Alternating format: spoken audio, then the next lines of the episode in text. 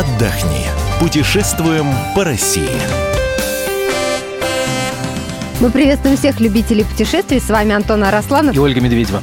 И сегодня мы поговорим о месте, э, поехать в которое вы никогда бы не подумали в своей жизни. Ну, казалось бы, берешь карту России, думаешь, как бы спланировать свой летний отдых. Ну, Сочи, там, Крым, кого-то в Калининград тянет. А нашу замечательную коллегу Ольгу Медведеву тянет в место, название которого вы не слышали, я думаю, что никогда в своей жизни. Лаганаки. Если это вам о чем-то говорит, то я вас поздравляю, вы заядлый путешественник путешественник, у вас болезнь заядлого путешественника. Итак, что такое Лаганаки, зачем туда ехать и какие виды вы там можете сфотографировать на ваш iPhone, чтобы выложить в Инстаграм, Оля сегодня нам расскажет. Итак, с самого начала. А, Слушай, Лаганаки. Вот, вот смотри, э, я когда собиралась туда, да, все друзья мне говорили, это где?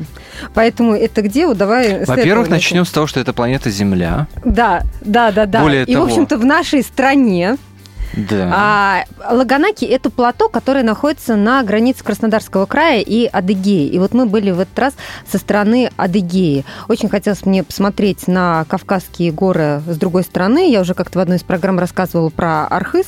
А это вот немножко другое. Горы там пониже, не четырехтысячники, конечно, две там с чем-то, но места потрясающие. Но это официальная причина поехать туда посмотреть, а, а неофициально просто нет бабла на более нормальный отдых. Но я бы тебе сказала, сказала, что на самом деле дешево-то не получится. Что значит нет ладно, нормальный отдых? Давай э, я расскажу, как вообще можно добраться.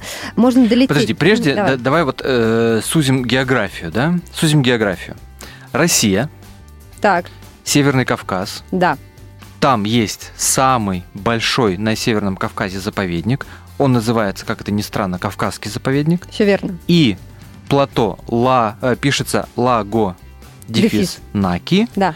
Это часть этого кавказского заповедника, которая занимает э, там, ну, по чуть-чуть территории Краснодарского края, поправь меня, если ошибаюсь, Адыгеи, Карачаево-Черкесии, правильно? Ну, чуть-чуть, да, но в основном вот само, но плато, само часть, плато, да. да, это Краснодарский это край, Краснодарский и, край и, и Адыгея. Адыгея, да. Но места не тронутые, и если вы, конечно, сторонник такого... И Wi-Fi особенно, я бы даже сказала. А, поэтому, если вы любите там а, супер комфорт, вот, а, значит, такой luxury отдых, это, конечно, не Адыгея.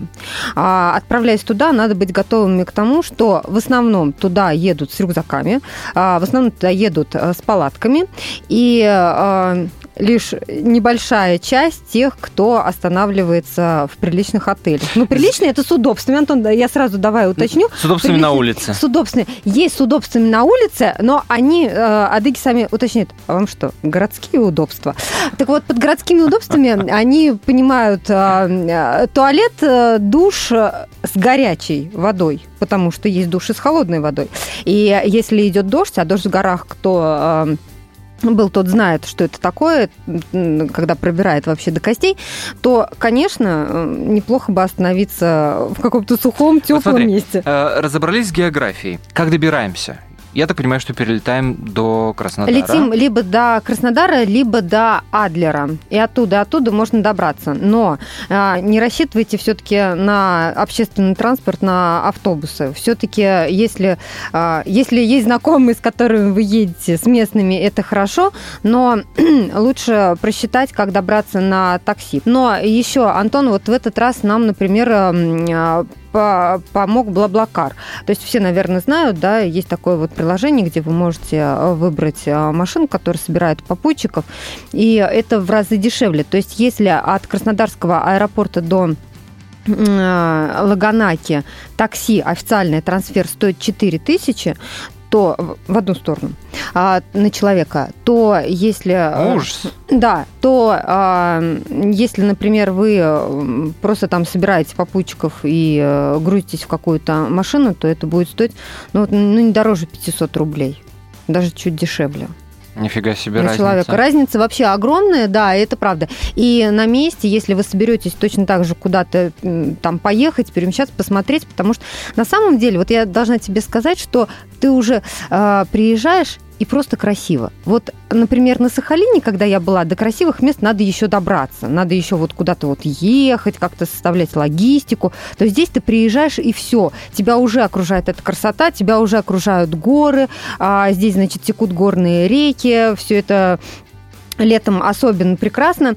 А поднимешься на гору, вся эта красота под тобой, эти все панорамные виды потрясающие, как вот ты говоришь, для фотографии для Инстаграма, заставочка на рабочий стол, все как мы любим. Ну, поднимешься в горы. Это серьезный прям подъем или это просто маршруты, легкая прогулка маршруты, по горной Маршруты тропе? разные. Есть, конечно, трекинговые маршруты, да, есть э, прям такие профессиональные с э, инструкторами, когда забираются сюда. Есть э, маршруты, которые рассчитаны на несколько дней, но это уже другая стоимость. А можно просто вот как мы, например, на канатке подняться. Канатка стоит 400 рублей, а, и поднимаешься ну, на высоту я не знаю, ну, может быть, полторы тысячи метров, где-то так примерно, но а, там все оборудовано, там есть тропинки, везде стоят указатели, не заблудитесь, а посмотреть есть на что. Вот я хотела бы еще добавить по поводу того, как добираться, если вот на месте, например, угу. да, а, находишь а, такси, а вот просто стоянки такси там нет – то есть это нужно, ну, я не знаю, у кого-то из местных спросить, где можно найти таксиста. То есть э, надо как можно больше общаться а, с людьми.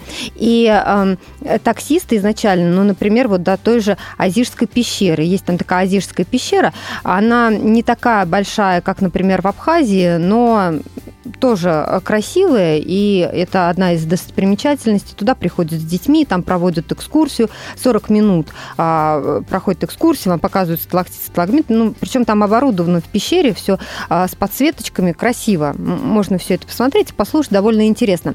Так вот, если, например, из станицы Даховской а, до а, этой пещеры, ну, просто там находите таксиста, да, и он говорит, две с половиной тысячи туда и обратно за машину. Но если вы поторгуетесь, то можно заехать, доехать за полторы. Поэтому не стесняйтесь, торгуйтесь. Вот я к этому призываю, что поскольку места дикие, то надо как можно больше вот общаться с местными, как-то подстраиваться. Вот, а из... Два названия мы уже услышали. Азирская пещера, станица да, Даховская. Да, да. В Даховской как раз находится канатная дорога, куда можно подняться. Там есть а, площадки, панорамные виды, вот эти все смотровые площадки, да. Там а, есть квадроциклы, можно в горах покататься на квадроциклах, можно арендовать. А, есть Даховский обвал а, с веревочным городком, то есть можно точно так же там полазить по деревьям. Куда еще поехать? Конечно, само плато Лаганаки – это это невероятно красивое место. Я даже не знаю, как тебе по радио это вот все. В описать. этот момент Ольга Медведева плавно разводит руками, изображая танец индийских танцовщиц.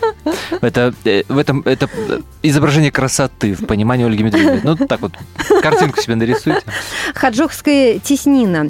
А, там протекает река Белая, и теснина от того, что горы теснят а, реку Белую, вот и называется Хаджухская теснина. Там есть своя легенда, все это можно прочитать на месте. На самом деле, вот в этом плане там, конечно... А сейчас в кратком изложении от Ольги Медведевой э, легенда про реку Белая про... Ну, Антон, давай я не буду сейчас ее рассказывать, эту легенду, если останется время.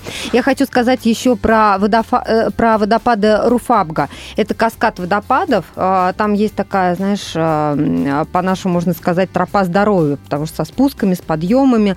А, Причем она несложная, туда приходят с детьми. А, правда, конечно, я не советую идти туда после дождей, потому что дорогу размывают, а там, ну, знаете, не асфальт совсем. Понятно, что вот лесом вы идете, но потрясающие места. И вот про Руфабга давай я тебе лучше расскажу легенду, потому что Руфабга это был а, такой злой колдун. А вот Хаджох, про которого, кстати, вот хаджовская а, теснина я говорю, а Хаджок это был такой а, храбрый молодой человек. А, значит, вот этот вот... А, Злодей хотел украсть его девушку, и тогда Хаджок говорит, надо победить этого злодея. Нашел волшебника Мизмая. Кстати, там тоже есть поселок еще Мизмай. В общем, ты понимаешь, все с легендами связано.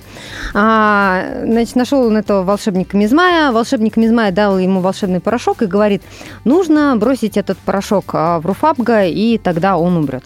Тот все сделал как надо. Осталось сердце Руфабга. Он его бросил о скалы. И на этом месте водопад как ты думаешь, называется? Сердце Руфабга, иначе. Удив, удивительное дело, как всегда, все, весь секрет в волшебном порошке. А, осталось нам, знаешь, что выяснить с тобой? А, сколько стоит такая поездка а, вот самоходом в Лаганаке ну, сколько, на три дня?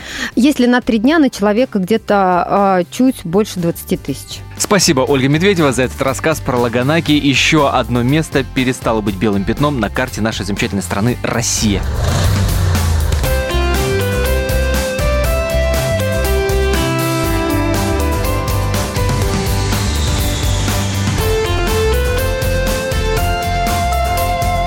Отдохни. Путешествуем по России.